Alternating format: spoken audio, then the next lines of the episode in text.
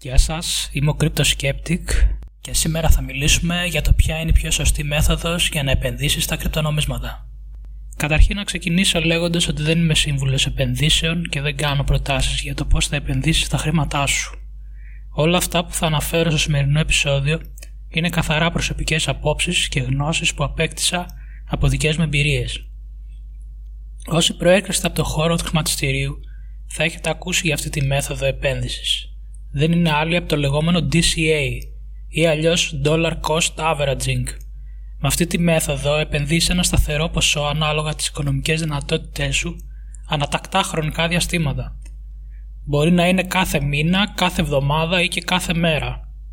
Το ποσό που θα επενδύσει κάποιος είναι καθαρά στην οικονομική ευχέρεια του καθενός και στο πόσο δεν θα του λείψουν αυτά τα χρήματα όποια και να είναι η κατάληξη της επένδυσης.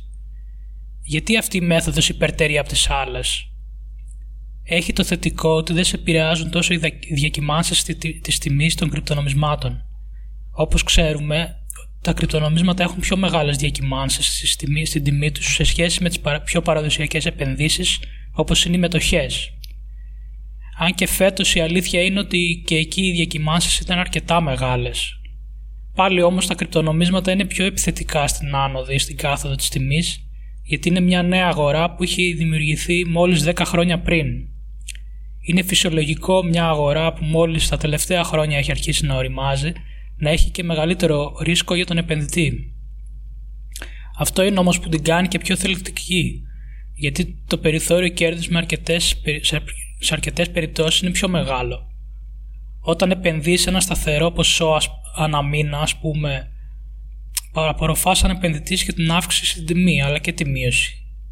Αγοράζει δηλαδή μερικές φορές πιο ακριβά αλλά και πιο φθηνά.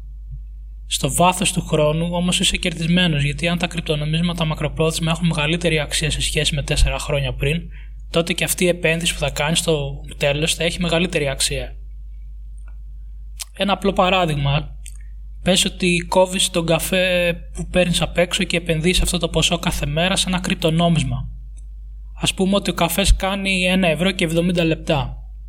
Άμα είχες επενδύσεις στο bitcoin πριν 4 χρόνια μέχρι σήμερα το ποσό που θα ξόδευες στον καφέ, τότε η επένδυσή σου σήμερα θα είχε αξία 10.451 ευρώ. Το κόστος της αρχικής επένδυσης θα ήταν 2.451 ευρώ. Τα ποσά είναι στρογγυλοποιημένα.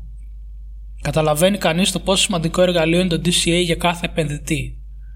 Αντίστοιχα, ας πάρουμε το Ethereum, που είναι το δεύτερο σε κεφαλαιοποίηση κρυπτονόμισμα. Σε αυτή την περίπτωση η αξία της επένδυσης μετά από 4 χρόνια θα ήταν 14.481 ευρώ. Άμα βάζαμε τα λεφτά μας στο XRP που είναι το τρίτο κρυπτονόμισμα σε κεφαλαιοποίηση θα είχαμε 19.661 ευρώ. Ναι, και πολύ καλά ακούσατε. Θα πει κάποιος πήρες σε αυτό το διάστημα, αλλά ήταν μέσα και στο χρονικό διάστημα που υπήρξε απότομη αύξηση των τιμών σε όλα τα κρυπτονομίσματα, το 2017. Γι' αυτό και το μεγάλο κέρδος. Ναι, συμπεριλαμβάνεται μέσα σε αυτό το διάστημα, αλλά συμπεριλαμβάνεται και περίοδος που είχαμε μία από τις μεγαλύτερες πτώσεις στην αγορά, που τα περισσότερα κρυπτονομίσματα πέσανε περίπου 90% από την υψηλότερη τιμή που είχαν φτάσει. Το 2008 με 2019 δηλαδή. Και εδώ βρίσκεται το ζουμί της, υπόθεσης, της συζήτησης, όλης η συζήτησης για το DCA.